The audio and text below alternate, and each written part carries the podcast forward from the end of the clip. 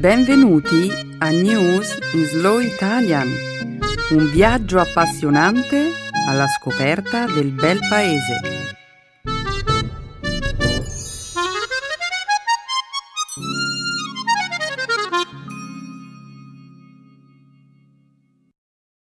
È giovedì 14 febbraio 2019. Benvenuti al nostro programma settimanale News in Slow Italian. Un saluto a tutti i nostri ascoltatori. Ciao Stefano! Ciao Benedetta, ciao a tutti! Nella prima parte del nostro programma parleremo di attualità. Inizieremo discutendo degli sforzi del ministro italiano Matteo Salvini per combattere l'immigrazione, ignorando però la mafia. Poi vi racconteremo delle preoccupazioni dei produttori di fragole in Spagna che temono possibili ripercussioni derivanti dalla Brexit sulle esportazioni di frutti di bosco in Gran Bretagna. In seguito vi illustreremo i risultati di uno studio pubblicati su Proceedings of the National Academy of Sciences sulle differenze dell'età cerebrale di uomini e donne. Per finire, vi parleremo di una ricerca sugli effetti generati dal cancellarsi da piattaforme come Facebook.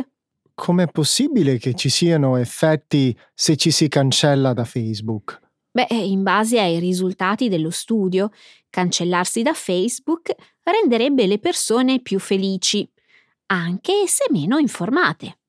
Ci sono molti studi che attestano l'effetto negativo del modo di socializzare su queste piattaforme, ma perché proprio Facebook? Beh, Stefano, questo è quello che scopriremo tra un attimo. Per ora però continuiamo a presentare gli argomenti della puntata di oggi. La seconda parte della nostra trasmissione sarà dedicata alla lingua e alla cultura italiana. Nel segmento grammaticale vi illustreremo l'uso del trapassato prossimo nel discorso indiretto. Infine, concluderemo il programma con una nuova espressione italiana. Essere ferrato.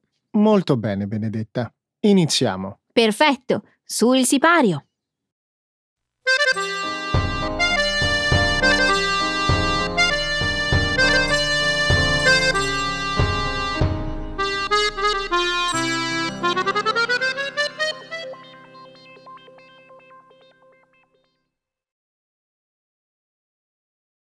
Matteo Salvini accusato di ignorare la mafia mentre prende di mira gli immigrati. Alcuni procuratori italiani sostengono che Matteo Salvini, ministro degli interni e vice primo ministro, stia facendo pressione per introdurre misure contro l'immigrazione, mentre lascia che la criminalità organizzata locale rimanga impunita.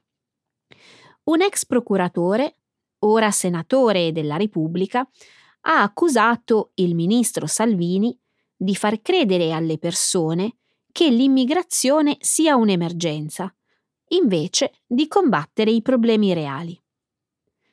Lo scorso novembre il Parlamento italiano ha approvato una legge sulla sicurezza denominata Decreto Salvini, che abolisce il diritto alla protezione umanitaria per gli immigrati ritenuti idonei allo stato di rifugiato.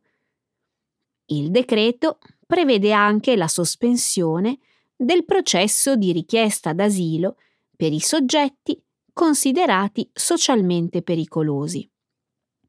In molti hanno criticato il fatto che il decreto sicurezza parli pochissimo di mafia, una lacuna inammissibile in una legge sulla sicurezza. Durante le ultime settimane, le irruzioni nelle case degli immigrati e nei centri di accoglienza si sono intensificate, mentre sono state espulse più di 500 persone da un centro per migranti a Roma. Negli ultimi otto mesi il ministro Salvini ha pubblicato su Twitter circa 250 messaggi riguardanti il tema dell'immigrazione, solo 60 invece sulla criminalità organizzata. La maggior parte di questi tweet si riferiscono a indagini iniziate prima della sua elezione. Nel frattempo, gli arrivi dei migranti in Italia sono diminuiti dell'80% tra il 2017 e il 2018. Benedetta, hai letto del blitz della polizia vicino a Napoli la scorsa settimana? Sì, ho letto che quando le persone hanno visto la polizia, hanno pensato si trattasse di una retata legata a fatti di mafia, dal momento che lì vicino la mafia aveva sepolto rifiuti tossici. E invece la polizia ha ispezionato le case dei migranti. Questo dimostra quali sono le priorità del governo, non credi? Eh, sfortunatamente non si tratta di una sorpresa. Tuttavia, sono felice di vedere che sta nascendo una forte opposizione al decreto di Salvini. Hai sentito del sindaco di Palermo che sta contrastando l'applicazione del decreto? Certo che sì. Ha anche approvato le richieste di residenza da parte dei migranti, giusto? Esattamente.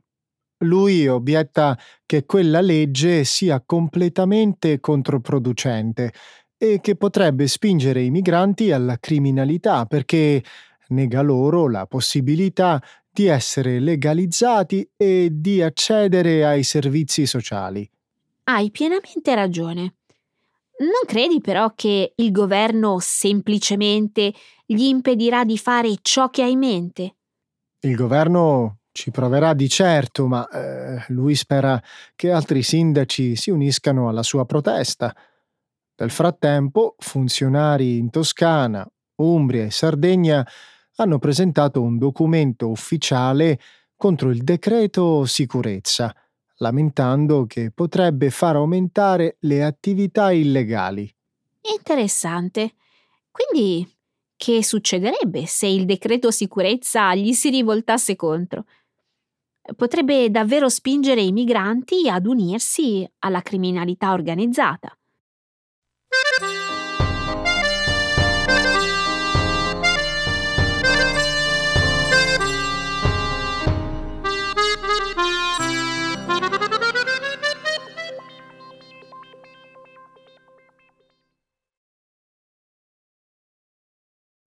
I produttori di fragole spagnoli sono preoccupati per le conseguenze della Brexit.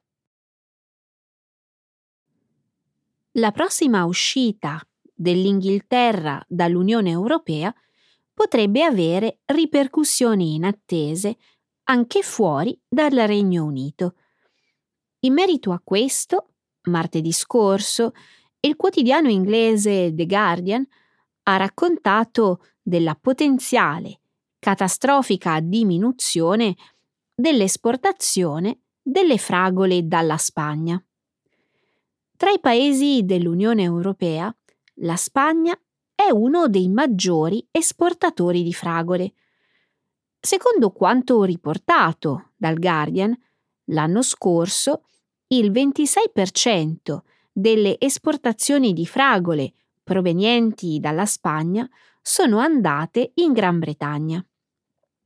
I produttori della provincia di Huelva, in cui si coltiva circa l'85% dell'intera produzione di fragole della Spagna, hanno dichiarato di essere preoccupati di avere minor accesso al mercato inglese o addirittura di esserne esclusi, nel caso di una Brexit senza accordo. Anche se si trovasse un accordo, gli esportatori temono di dover avere a che fare con la burocrazia doganale e la possibilità di un aumento dei prezzi sui loro prodotti. Alcuni produttori sono preoccupati anche di dover ridurre la produzione in risposta alla minor domanda del mercato. Il consumo di fragole in Inghilterra è più che raddoppiato nell'ultimo ventennio, da 67.000 tonnellate nel 1996 a 168.000 nel 2015. Oltre alle fragole, la Gran Bretagna è anche un importante mercato per i mirtilli e i lamponi provenienti dalla Spagna. Benedetta, con il progressivo avvicinarsi della Brexit, comincia a essere chiaro che le conseguenze saranno molto più grandi di quanto ipotizzato in precedenza. Questo dovrebbe spingere l'Inghilterra a cercare in tutti i modi un accordo con l'Unione Europea. Hai ragione. Eh, oggi c'è davvero molta incertezza, specialmente per il popolo inglese. Quello che mi sorprende è l'ampia portata dell'impatto che la Brexit potrebbe avere. Sta già influendo su situazioni che nessuno avrebbe mai immaginato fossero toccate dall'uscita dell'Inghilterra dall'Unione Europea. Intendi situazioni come quella dei coltivatori di fragole in Spagna? Non solo. Cominciamo pure con la situazione delle aziende che producono frutti di bosco in Spagna.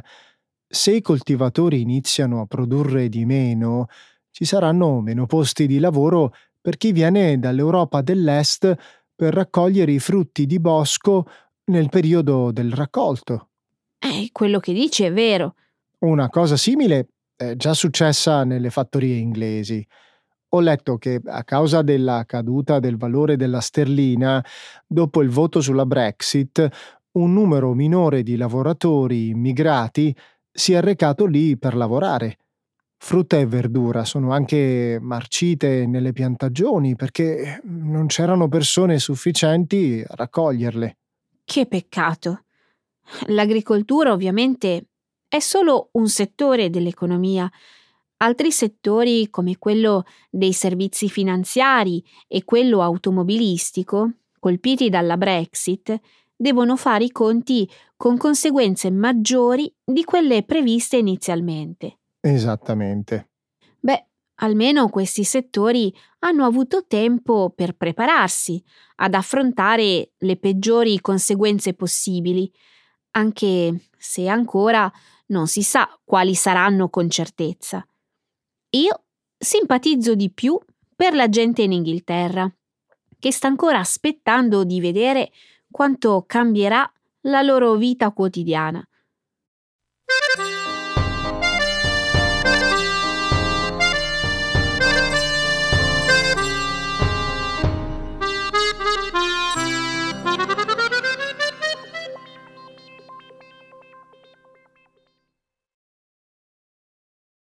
Uno studio rivela che il cervello femminile è più giovane di quello maschile.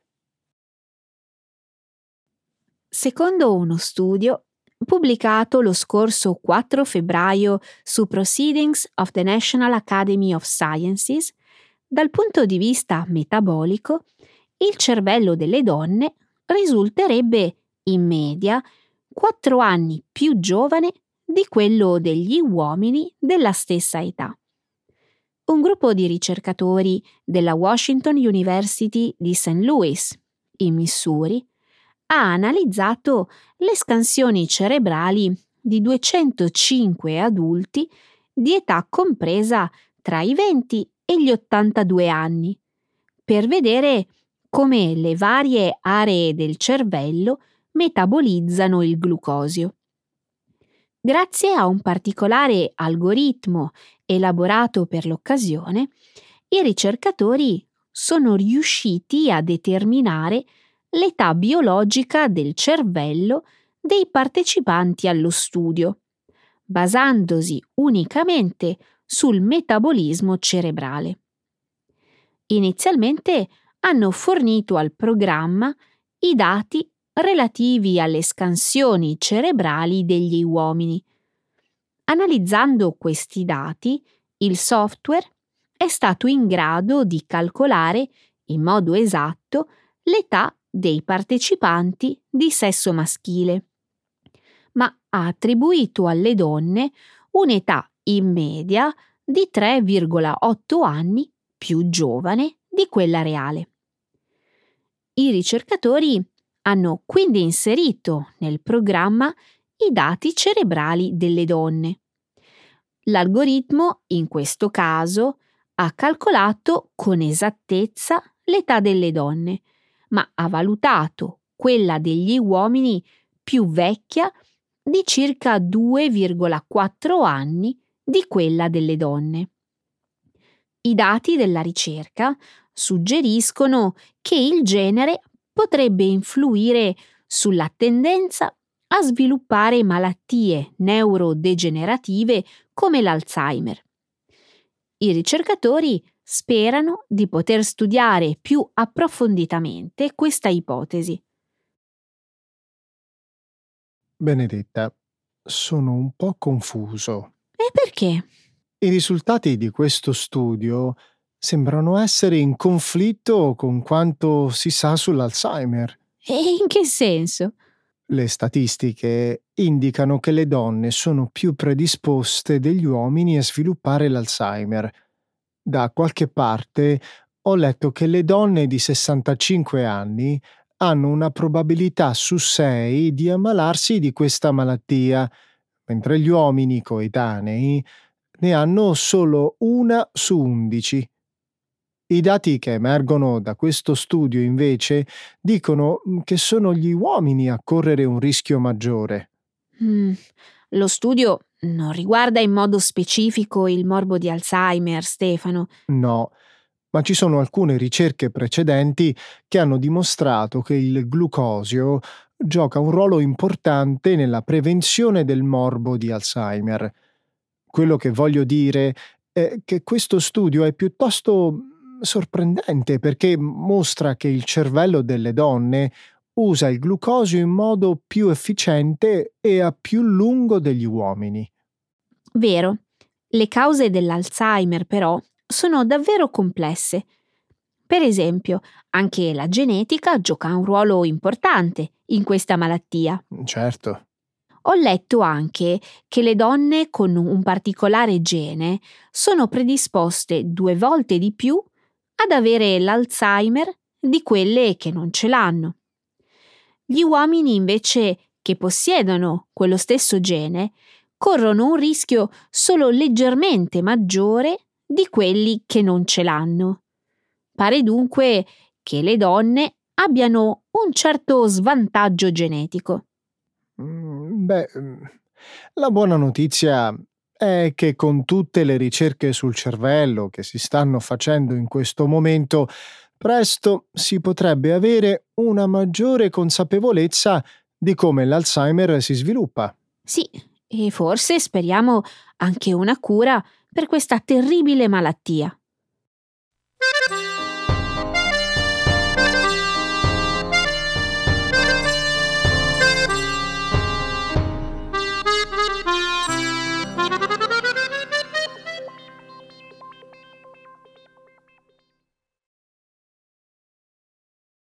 Uno studio mostra che cancellarsi da Facebook rende le persone più felici anche se meno informate. I sociologi da tempo fanno ipotesi sugli effetti che i social media hanno sulla salute mentale e le relazioni interpersonali.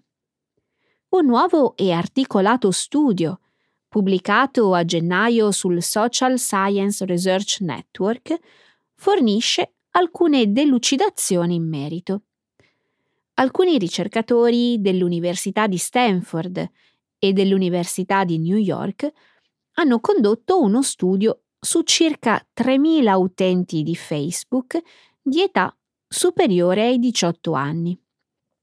Una metà dei volontari ha ricevuto circa 100 dollari per disattivare il proprio account Facebook, mentre l'altra metà ha potuto mantenere attivo il proprio profilo sul social network. A tutti i partecipanti è stato chiesto di rispondere alle domande di un sondaggio all'inizio e alla fine dello studio in merito alla propria routine giornaliera, la visione politica e la condizione psicologica. Durante lo studio, i ricercatori hanno anche inviato sms ai volontari per valutare il loro stato d'animo in tempo reale. I partecipanti allo studio, che si sono cancellati da Facebook, hanno dichiarato di avere avuto a disposizione circa un'ora di tempo libero in più al giorno e di avere usato questo tempo per stare con la famiglia, gli amici o guardare la tv da soli.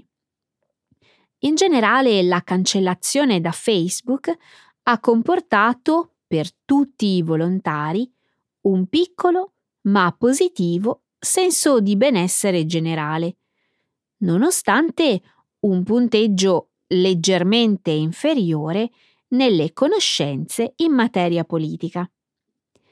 I volontari che si sono cancellati da Facebook per un mese hanno inoltre dichiarato di utilizzare meno il social network dopo aver riattivato il proprio profilo. Benedetta, potresti fare a meno di Facebook per un mese? Assolutamente sì, senza alcun problema. In realtà non vado su Facebook molto spesso. Lo uso principalmente per rimanere in contatto con gli amici che vivono lontano, ma non più di questo. Tu invece? Vorrei poter dire la stessa cosa. Io ne sono dipendente. Tuttavia, se qualcuno mi pagasse 100 dollari per non utilizzare Facebook per un mese, mm, forse riuscirei a stare senza. È interessante. Qualche tempo fa è stato pubblicato uno studio che ha rivelato che erano necessari 1000 o addirittura 2000 dollari per convincere qualcuno a chiudere il proprio profilo Facebook per un anno. Onestamente faccio fatica a capire come si possa essere così dipendenti dall'utilizzo di questi social. In particolare dopo gli scandali sulla condivisione delle informazioni personali degli utenti, le ingerenze straniere. Hai ragione. Il motivo è che non c'è nient'altro come questo social. E niente come Facebook? Sì, voglio dire, Esiste un altro modo più efficace di vedere mhmm, cosa succede nella vita di amici e familiari per chi vive lontano? Oppure per sapere quello che capita nella zona in cui vivi o anche solo per vedere mhmm, cose divertenti che possono mhmm, allietare la tua giornata?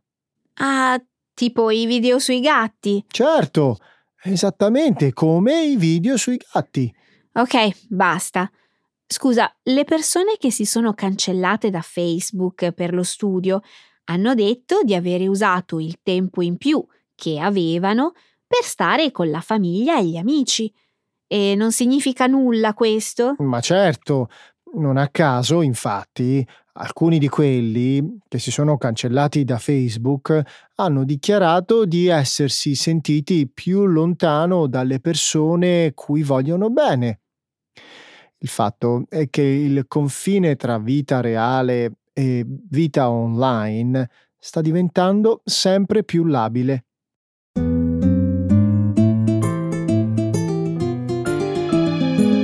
Adesso la grammatica. Per capire le regole di una lingua poetica.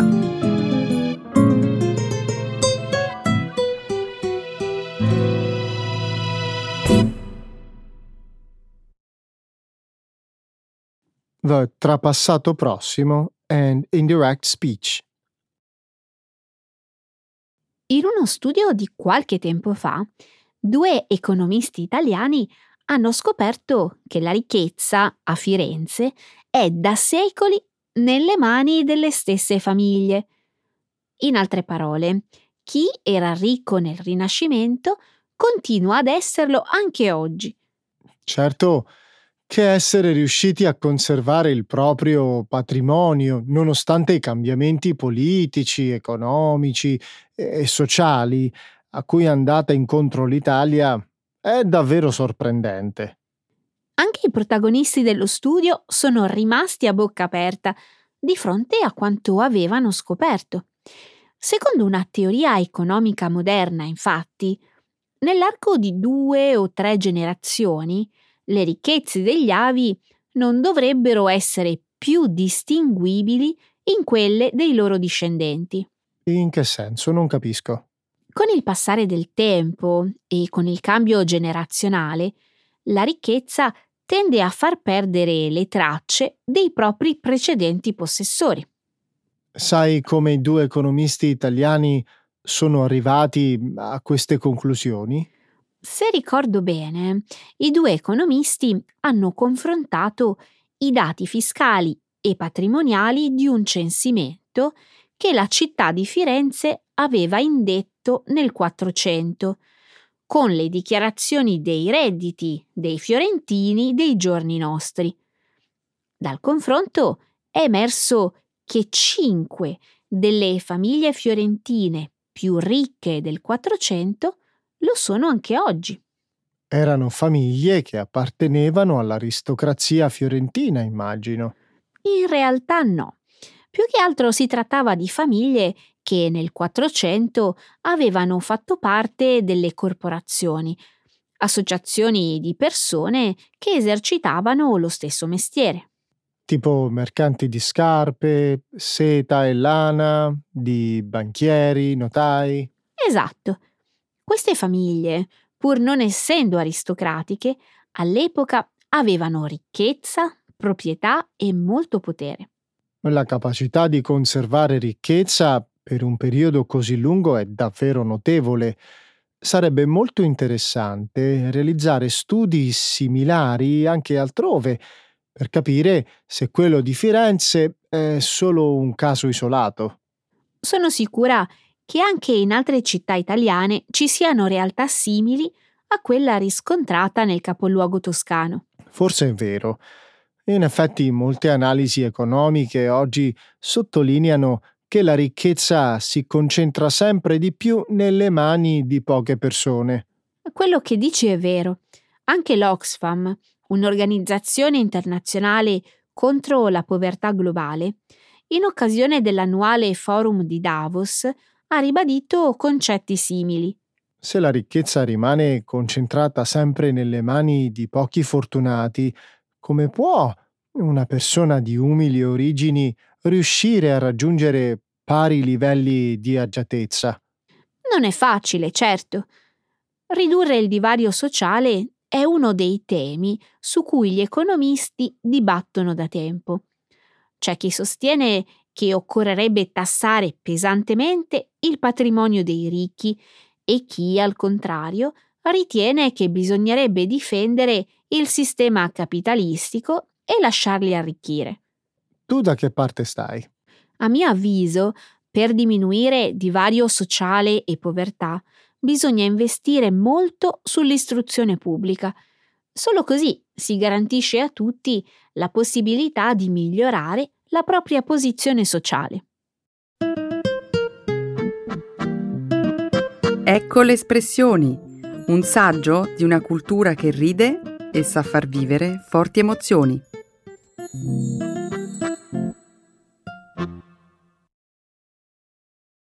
Essere ferrato. To be well versed. Ti va se parliamo di natura? Non ricordo però se sei ferrata sull'argomento. Beh, è un tema molto vasto e non posso dire di essere ferrata su tutto, ovviamente. Di cosa vuoi parlare esattamente? Di recente ho letto un articolo che parlava eh, della drammatica situazione in cui versano la flora e fauna del nostro pianeta. Gli scienziati pensano che molte specie animali e vegetali rischiano di estinguersi un po' come accadde ai dinosauri 65 milioni di anni fa. Quello che dici non mi stupisce, Stefano. Per troppo tempo si è fatto poco o nulla per proteggere la salute ambientale della Terra e questi sono i risultati. Nonostante tutto, però, la natura ogni tanto riserva delle sorprese. Hai sentito che i castori, dopo quasi 400 anni, sono tornati a farsi vedere in Italia? Dici sul serio? Sì. Nel dicembre del 2018 alcune fototrappole installate dai ricercatori dell'Università di Torino hanno documentato la presenza di un castoro in una foresta nei pressi della città di Tarvisio, in provincia di Udine. Gli scienziati pensano che sia arrivato dalla vicina Austria. Sarebbe interessante capire perché i castori a suo tempo abbandonarono il territorio alpino italiano. Una delle cause potrebbe essere stato il cambiamento climatico, non credi? Secondo gli esperti, il motivo della loro estinzione non avrebbe nulla a che vedere con il cambiamento climatico, ma sarebbe riconducibile a una caccia eccessiva. All'epoca, infatti, la pelliccia e la carne dei castori erano prodotti estremamente richiesti e ricercati. Per non parlare poi della particolare secrezione ghiandolare di questi roditori, che era considerata una sorta di rimedio universale contro tutti i mali. È terribile pensare alla portata dei danni che il comportamento umano può arrecare all'ambiente. Hai perfettamente ragione. Per fortuna la situazione per i castori oggi è molto diversa. Scienziati molto ferrati sull'argomento hanno recentemente dichiarato che grazie a progetti di protezione e reintroduzione il numero di castori è in crescita in tutta Europa. Questa è una buona notizia. Mi auguro che al castoro austriaco siano piaciuti i boschi e i torrenti del Friuli, così che in futuro possa decidere di tornarci a vivere stabilmente, dando vita a una colonia tutta italiana. Speriamo. L'Italia, dopo tutto, è un paese ospitale, dove il cibo è buono e la vita è bella. Se queste regole valgono anche per il mondo animale, non ho dubbi che il castoro tornerà sui propri passi.